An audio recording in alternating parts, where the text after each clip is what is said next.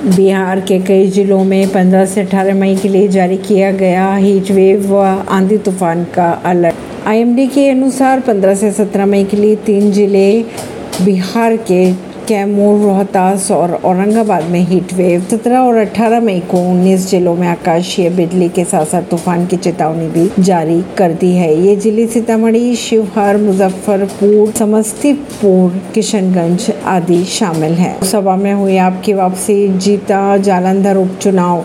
पंजाब में सत्तारूढ़, आपने जालंधर लोकसभा चुनाव में जीत दर्ज कर लोकसभा में वापसी की है। आप उम्मीदवार सुशील कुमार ने अपनी निकटतम प्रतिद्वंद्वी कांग्रेस उम्मीदवार कर्मजीत कौर चौधरी को मतों के बड़े अंतर से हराया। कर्नाटक चुनाव में कांग्रेस की जीत पर बंगाल सीएम ममता बनर्जी ने कहा, यह बीजेपी के अंत की शुरुआत है। ऐसी ही खबरों को जानने के लिए जुड़े रहिए जनता से रिश्ता पॉडकास्ट से। परवीन दिल्ली से।